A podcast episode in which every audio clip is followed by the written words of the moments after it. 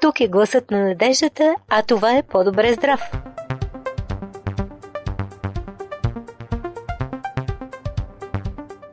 Скъпи приятели, добре дошли в Зона Здраве, аз съм Ради. Здравейте и от мен, Боби. Започва здравното предаване на радио Гласът на надежда. Кои са темите днес? Започваме с зеленолистните зеленчуци, елексира на живот. И още безобидна ли е прехипертонията? Предотвратими ли са осложненията на диабета? И накрая поредицата изпълнени с енергия. Притча за краля и неговия приятел.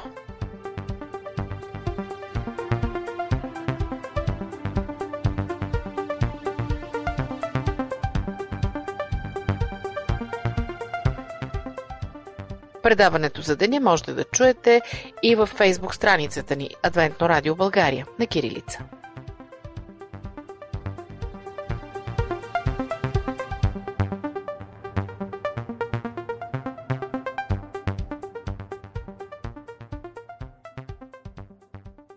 Всички знаем, че зеленчуците са много полезни. В зависимост от техния цвят, те имат и различни качества. Особено ценни за нашето тяло са зеленолистните зеленчуци. Дали ще ги сервирате като смути, което сега е толкова модерно, или в обичайната салата, зеленчуците ще ви се отблагодарят стократно. Зеленолистните зеленчуци съдържат витамин К, който е от съществено значение за предотвратяване заболяванията, свързани с възрастта. Освен това, той играе ключова роля за съсирването на кръвта. Недостатъчното количество на витамин К може да доведе до сърдечно-съдови заболявания, чупливост на костите, проблеми с бъбреците и артериална калцификация. Дневната доза, набавена от зеленолистни зеленчуци, като къдрово зеле, зеле или глухарче, може да е около 3,5 пъти повече от нужното. Зеленолистни зеленчуци, особено зелето, глухарчето, спанака, са добър източник на каротиноиди, лутеин и зеаксантин, които помагат да се филтрира силната светлина, която може да причини увреждане на очите. За да увеличите бионаличността на бета-каротин, зеленолистните зеленчуци ги приемайте с малко зехтин или ядки. Зелето помага за намаляване на холестерола. Знаехте ли това? Жлъчните киселини се получават с черния дроб от холестерол и заедно с техните конюгати и техните соли са основните съставки на жлъчката. Когато жлъчната киселина се свърже с фибрите на зеленолистните зеленчуци, се изхвърля от тялото, което означава, че черният дроб трябва да консумира повече холестерол за производството на нова жлъчна киселина. И ето по този начин, малко сложно обяснено, се намалява нивото на холестерола. Една порция зелена салата осигурява една десета от дневните ви нужди на витамин В5. Витамините от тази група помагат да конвертирате въглехидратните храни в глюкоза, която тялото може да използва като гориво за производството на енергия. Особено полезни са зеленолистните зеленчуци с леко горчив вкус, понеже са богати на калций и са много питателни, много нискокалорични, което е много важно за спазващите диета. Изследване, публикувано в списанието на Американската диетична асоциация, свързва приема на тези зеленчуци с намален риск от рак на дебелото черво. Всички зеленолистни зеленчуци са алкални и се грижат за поддържане на алкално-киселинния баланс в тялото ни.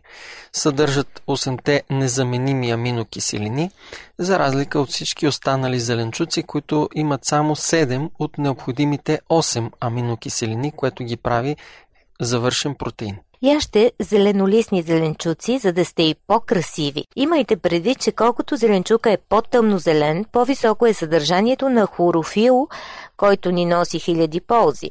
Освен върху цвета на зеленчука, хлорофила има благоприятен ефект и върху кожата ни, като я хидратира и спомага за нейната еластичност.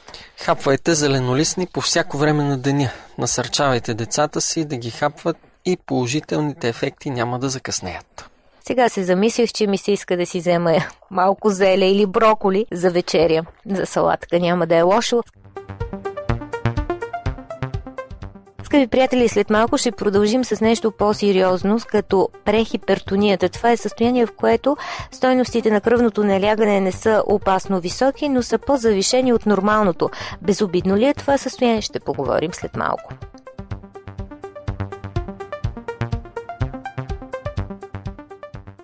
Говорете с нас на телефон 032 633 533.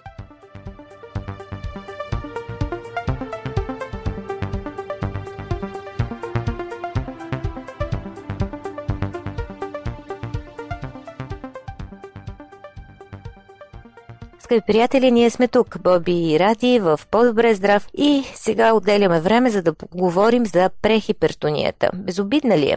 Всъщност всеки третия засегнат от това състояние е установил проучване на клиниката по кардиология Свети Георги. Професор Федя Николов, началник на отделението по кардиология, споделя своя опит за интервю – и ние сега ще се опитаме да ви предадем мнението на специалиста по този въпрос. Какво означава терминът прехипертония? Това болест ли е? Това е категория артериално налягане, която според Американския комитет за лечение и поведение при хипертония е между нормално и патологично състояние. Тя е интересна, защото макар все още да не се касае за хипертония или високо нормално артериално налягане, има два пъти по-висок риск за развитие на коронарната болест или инсулт. Всъщност за какви стойности на кръвното налягане става дума при прехипертония? Когато горната граница на кръвното налягане е между 120 и 139, а долната между 80 и 89. Това са нормални стойности, но при тях има два пъти по-висок сърдечно-съдов риск за пациентите, както за мъже, така и за жени. Дали това състояние е болест, не може да се отговори еднозначно. По-скоро става дума за преход от болест към патология, тъй като за артериална хипертония говорим, когато стойностите на кръвното са 140 на 90, а за оптимални се считат стойности под 120 на 80. Този преход е гранично състояние, в което има отклонения, повишаващи риск. Когато стойностите на артериалното налягане са по-неблагоприятни, е необходимо да се направят и други изследвания. Колко често се среща сред българската популация прехипертония и трябва ли да се вземат някакви мерки, когато човек установи, че има подобни стойности на кръвното налягане? Епидемиологичното разпространение на прехипертонията не е изяснено, както и отклоненията, до които води. Екипът на клиниката по кардиология в Умбал Свети Георги проведе 4 годишно наблюдение, в което бяха обхванати над 4000 пациенти. При него се установява, че частотата на разпространение на това състояние е около 30%. Вече казахме, че при прехипертонията пациентите са с повишен сърдечно-съдов риск. Кои са първите белези, които изискват включването на терапия от лекар и които а, могат да повлияят благоприятно рисковия пациент с хипертония? Прехипертонията е съпроводена с метаболитни отклонения. При тези пациенти напълняването е по-често. Коремната обиколка е по-голяма, откриват се отклонения и в липидния профил. На лице са специфични показатели за съдово засягане. Ехографските изследвания на сърцето също показват неблагоприятна тенденция в развитието. Сърдечно-съдовия риск се определя по европейска таблица, в която са включени няколко показателя – систолно-артериално налягане, холестерол, възраст, пол, тютюнопушене. Ако искаме да го избегнем, се налага да коригираме някои от факторите. За да се повлияят положително тези пациенти, лечението трябва да започне колкото може по-рано, на входа преди да се развие като патология. В кардиологията са познати два подхода медикаментозен и немедикаментозен. Последните европейски препоръки за терапия при тези пациенти са от 2013 година и те са да не се включват лекарствени средства. Сега се започва с редукция на теглото, повишаване на физическата активност, намаляване на солта в храната до минимум. Напоследък на пазара навлязоха много фиксирани антихипертензивни комбинации, т.е. комбинации от лекарства за намаляване на кръвното. Може ли да се ориентираме кои са предпочитаните комбинации при хипертониците с повишен сърдечно-съдов риск и трябва ли да се започне лечение с тях в кои случаи също? Всички антихипертензивни медикаменти имат приблизително еднакъв ефект върху кръвното налягане. Подходящи медикаменти са диуретици, бета-блокери, калциеви антагонисти и други. Подходът е либерален, с какво ще стартира терапията, решава лекарят според състоянието на самия пациент, кои органи са засегнати и има ли опасност от нежелани ефекти. Прилага се индивидуален подход, дали да се приложи монотерапия или комбинирано лечение зависи от стойностите на артериалното налягане и сърдечно-съдовия риск за пациента.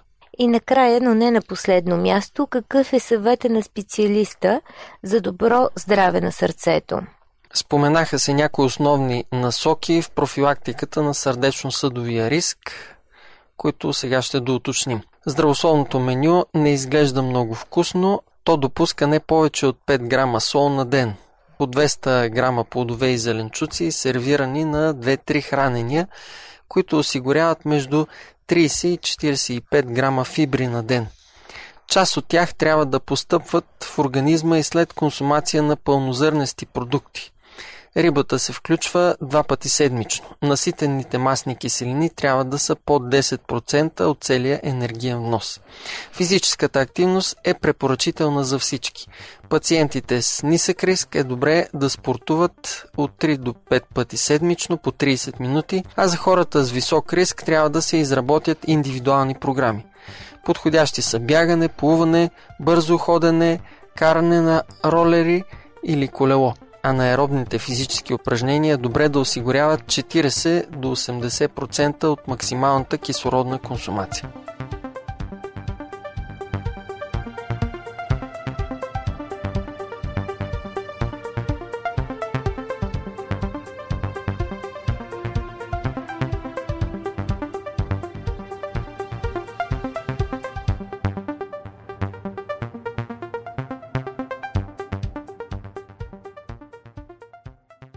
Очакваме писмата ви на нашия имейл awr.bg.abv.bg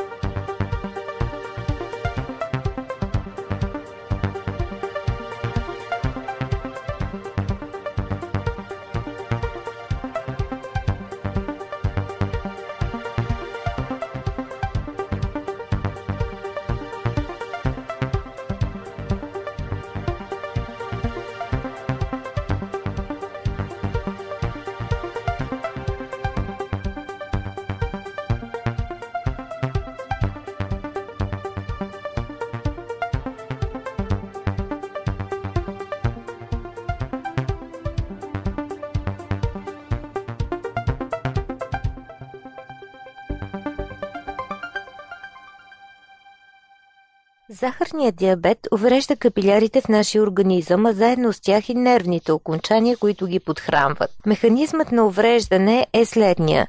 Захарта в кръвта се съединява с холестерола и се получават тромби, които запушват кръвоносните съдове. От всички осложнения, които диабета дава, най-тежко е диабетното стъпало. По статистика, на всеки 20 секунди в света бива ампутиран един крайник поради тази причина. Какво представлява диабетното стъпало? Това е увреждане на кръвоносните съдове, капилярите се запушват и това води до нарушение на нервните окончания. Появява се диабетна полиневропатия, изчезва усета за допир и болка в крайниците. Това е основната причина за развитие на диабетно стъпало. Така най-леките наранявания, като отраскване, обождане и други, не се забелязват и не се лекуват но в кратък период от време те водят до образуване на язви, които загнояват и това води до появата на гангрена. Ето един случай от практиката. Мъж с диабет наранява крака си на тел. Поради липсата на болка не обръща внимание на малката рана, която се е получила на мястото на обождането, но след няколко дни на нейно място се развива язва, от която започва да се отделя гнойна течност. Тогава той постъпва на лечение в болница, при което се установява, че се развива гангрена. В резултат на масивно двуседмично лечение с силни антибиотици крака е спасен. Човекът е здрав, но е с лека степен на инвалидизация днес. Този случай показва всъщност колко навременно трябва да се вземат мерки при едно такова нараняване на крака. Да видим сега каква е профилактиката при диабетно стъпало. Профилактиката на това осложнение включва три важни стъпки. На първо място трябва да се овладее захарния диабет, като се изследва не глюкозата, а гликирания хемоглобин, който дава представа как протича лечението 3 месеца назад. На второ място е необходимо да се нормализира холестерола. На трето място е нужно да се овладее кръвното налягане. Тези фактори водят до нарушаване на стените на кръвоносните съдове, а това е пряко свързано с развитието на диабетна полиневропатия. Осложненията на диабета обаче са предотвратими. Доктор Вълчо Найденов, началник на неврологичното отделение в Каспела, Пловдив, дава своето мнение по въпроса. Диабетната полиневропатия е едно от често срещаните увреждания на периферната нервна система, дължащо се на все по-голямата частота на заболяванията от диабет, както първи, така и втори тип. Голям процент от пациентите с диабетна полиневропатия, които се диагностицират в неврологичните отделения, са реално хора, които вече са преминали през диагностика от ендокринолог за основното заболяване, но за съжаление немалък е процентът и на онези пациенти с диабетна полиневропатия, които идват с изявени симптоми на увреда на периферни нерви и чак тогава се установява основното заболяване – захарния диабет. Важно е, когато се появят различни симптоми, като мравучкане, изтръпване, парене в горните или долните крайници, пациентите да бъдат задължително насочени за консултация с невролог. Прецизният неврологичен статус и допълнително включените изследвания, които може да се направят в неврологичното отделение – това е електромиографското изследване МГ. Тези изследвания дават информация за увреждането на периферните нерви, за степента на това увреждане и неговия тип. Освен електромиографското изследване, за което се споменава, е добре в клиничния статус да се изследва по-прецизно дълбоката асетивност, която нерядко в различните си сегменти е нарушена при тези пациенти. Важно е също да се знае, че пациентите с диабет на полиневропатия, с диабет първи или втори тип, трябва да полагат изключително добри грижи за своите крайници. Както се грижат за очите си, така трябва да се грижат и за стъпалата си. В Западна Европа пациентите, освен с ендокринолози и нефролози, могат да се консултират и да бъдат под наблюдение от специалисти, които се грижат за стъпалата, за изрязването на ногтите, за почистването на петите и така нататък. За съжаление в България това го няма трябва много да се внимава с избора на обувки. Те трябва да бъдат удобни, по-широки, с ортопедични стъпала и подметки. Много съществено е да се избягва дори и не незначителният травматизъм. При неспазване на всяко едно от изброените условия може да се стигне до сериозно увреждане, най-вече на стъпалата и до развитие на хронични язви, които да преминат в гангрена, да се осложни и ходът на самото заболяване. А пациентите с диабет и диабетна полиневропатия поначало са предразположени към развитие на такива хронични язви. За щастие съществуват препарати, които могат да подобрят състоянието на пациентите с диабетна полиневропатия. Един такъв продукт е алфа-липоевата киселина. Тя подпомага глюкозния обмен и минимизира неблагоприятната симптоматика при диабетна полиневропатия. За първи път този продукт е въведен в Германия преди около 50 години и има ефект както върху оксидативния стрес, така и върху гликемичния контрол, т.е. намалява инсулиновата резистентност, подобрява ендоневралния кръвоток и невралния метаболизъм. Благоприятен е ефектът на алфа-липоевата киселина върху съдовия ендотел, като най-важното е, че има съвършенно минимални незначителни странични действия. Понася се много добре, особено в комплекс с доказалите се при лечението на това заболяване витамини от група Б. Такъв комплексен препарат на нашия пазар, например, е Алфа Липомакс, който дава възможност за цялостно патогенетично лечение, спиране на развитието на диабетната полиневропатия и облегчаване на част от симптомите й. Той съдържа витамини от групата B, B1, B6, B12 и фолиева киселина, които подпомагат нормалното функциониране на периферната нервна система. Мястото на невролога в диагностиката и терапията на диабетната полиневропатия е водещо, но е невъзможно това да е единствения специалист. Подходът трябва да е комплексен и неврологът да работи заедно с ендокринолози, съдови хирурзи. Само така с комплексно лечение можем да спасим пациента от осложнения, които се крият зад тежка, недобре лекувана или късно диагностицирана диабетна полиневропатия.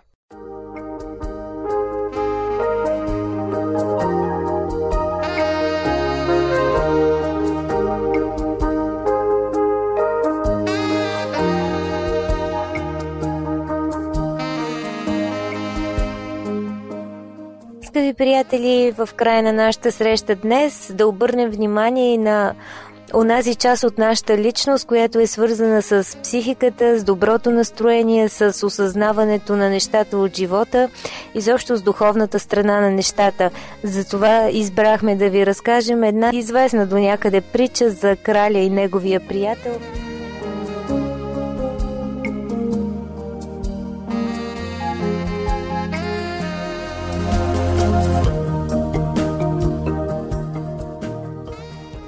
Едно време един крал. Той имал приятел, с когото се познавали от години. Приятелят на краля имал един особен навик. Каквото и да се случи в живота му, добро или лошо, казвал винаги «Това е добре». Един ден кралят и свитата му отишли на лов. Верният му приятел също бил с него. Той обикновено приготвил и почиствал оръжията за лова. Този път нещо се объркало и то точно с пушката на краля. Когато той се прицелил в една птица и стрелял, пушката гръмнала настрани и отнесла палеца на дясната му ръка. Приятелят видял какво се случило, но, както обикновено казал, това е добре. Този път обаче кралят се е вбесил и започнал да крещи. Не, това не е добре, не е този път. Бил толкова ядосан краля, че изпратил своя приятел в затвора. След около година, когато кралят отново бил на лов, попаднал в много опасна гориста местност, където го нападнали канибали. Те го хванали, вързали и го завлекли в своето селище. Запалили голям огън, донесли дълъг кол и завързали жертвата си за него. Точно когато го доближили до огъня обаче, един от тях забелязал, че палецът на ръката му липсва. А те имали суеверие, че никога не бива да ядат човек, на когото липсва някаква част от тялото. И така отвързали краля и го освободили. Когато се прибрал, той се замислил дълбоко за случилото се и за приятеля си, който вече цяла година гнил в затвора по негово нареждане. Веднага отижал при него, освободил го и му казал «Ти беше прав, наистина беше добре, че на онзи лов пушката ми откъсна палеца. И понеже в този момент се чувствал много виновен пред приятеля си, след като му разказал премежието с канибалите, се разкаял и му поискал прошка. Чувствам се много виновен. Постъпих с теб много лошо. Не, отговорил приятелят. Това беше добре. Е, кое беше добре? Че стоя една година в затвора ли? Ако не бях в затвора, щях да бъда заедно с теб при канибалите, казал мъдрият човек. Понякога една случка в живота ни или нещо лошо, което сме преживели, е в състояние да ни събори и да се превърне в последната капка, която прелива чашата на отчаянието. Но дали това, което ни се е случило, не е било най-доброто нещо, което ни се е случило? Не забравяйте, че всичко, което Бог допуска, в нашия живот е за наше добро. Така че нека се научим и ние да казваме това беше добре.